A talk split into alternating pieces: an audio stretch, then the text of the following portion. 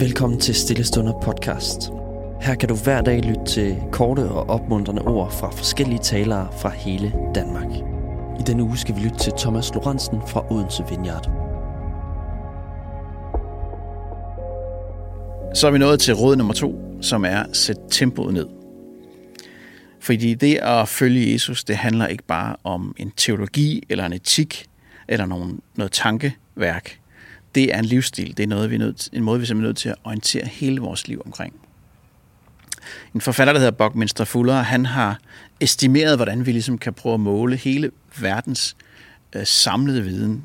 Og han siger sådan her, at hvis du blev født på Jesu tid, så ville det nok tage mere end 1000 år for mennesker, for mennesker ligesom at fordoble vores samlede viden. Hvorimod hvis du er født i dag, øh, så er der stor chance for, at vores samlede viden den bliver fordoblet på bare 12 timer. Det vil sige, ja, inden du overhovedet når til aftensmaden i dag, så har du fået så mange informationer, som man før kun fik på hundredvis af år. Og John Mark Comer, øh, som er forfatter og præst, han siger sådan her, vi har mere information end nogensinde. Vi føler os fuldstændig overvældet af de terabytes af nyheder, som overfalder vores telefoner hele tiden. Der er så meget information, at vi ender med at blive fuldstændig paralyseret. Vi er så vant til hele tiden at få information og information og information, at vi også bare er vant til absolut ikke at reagere på noget af det. Og problemet med det, det er, at det dur ikke rigtigt, hvis vi skal følge efter Jesus, og vi skal øh, gøre, som han siger, høre hans ord og handle på det. Så skal vi netop lære at reagere. Og udover at det ikke er godt for vores efterfølgelse, så giver al den information også bare så meget stress og så meget angst og uro for mange mennesker, at jeg tror, mange ved, at vi er nødt til at ændre et eller andet i vores liv.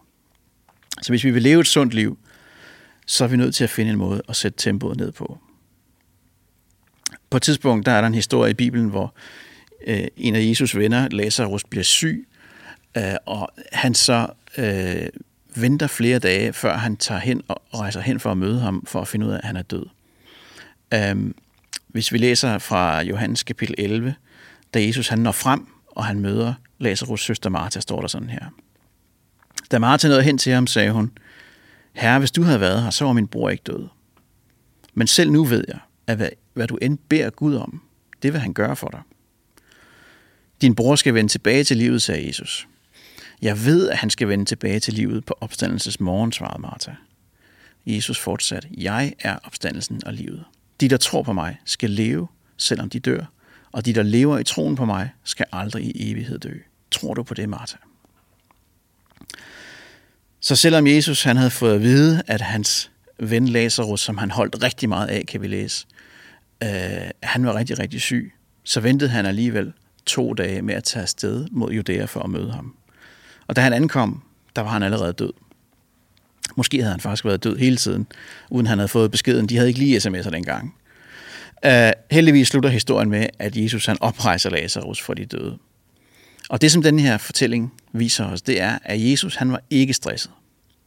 Når han skulle vælge mellem tro og frygt, så valgte han tro. Og hans svar til Martha, det var, jeg er opstandelsen og livet. Tror du på det, Martha? Og det er det samme spørgsmål, han stiller til os i dag. Fordi hvis Jesus er opstandelsen og livet, og han ønsker at tage alle vores byrder på, os, på sig, hvordan kan vi så leve på den måde? Uh, Dallas Willard han er blevet citeret for at sige, at den største fjende af et åndeligt liv, det er travlhed og stress.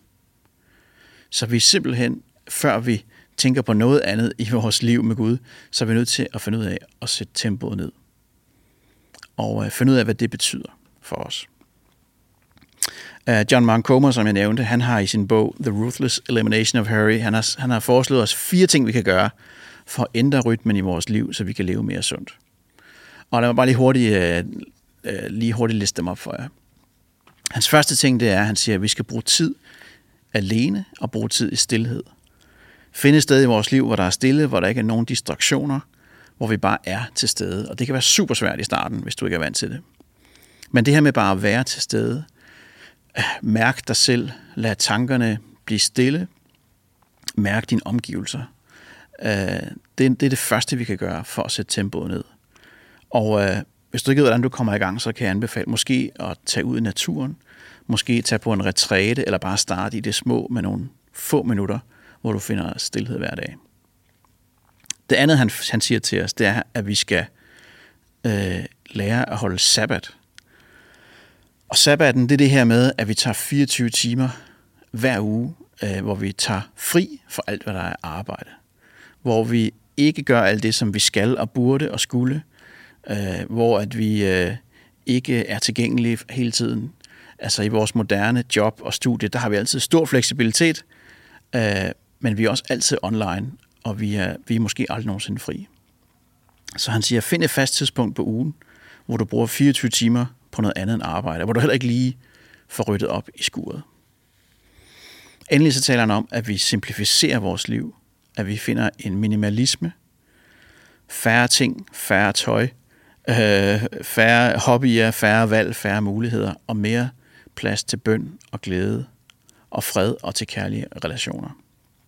Der er simpelthen noget frihed i, at vi får ryddet op i vores liv. Og endelig som det fjerde, så at vi praktiserer noget mere langsomhed. Simpelthen at bevæge os langsommere. Måske gå i stedet for at cykle eller køre. Øh, stil dig i den lange kø i Netto. Øh, kom til din aftale 10 minutter tidligere, og lad være at tage din telefon frem.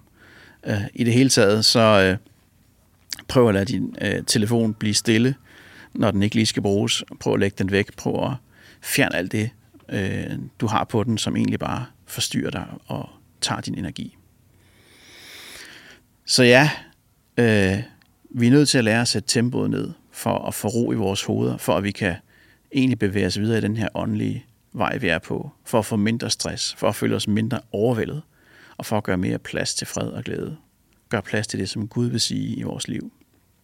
Og ikke bare optage mere og mere information, som vi ikke har tænkt os at handle på.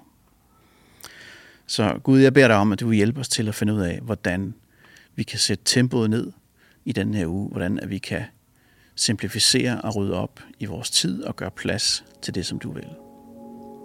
Amen. Tusind tak, fordi du lyttede med. Hvis du blev berørt af dagens andagt eller har nogle spørgsmål, så vil vi opfordre dig til at tage kontakt til en præst i dit nærområde. Husk også, at du kan lytte til alle sangene fra Stillestunder på Spotify, Apple Music, YouTube og andre streamingtjenester. Ha' en god dag.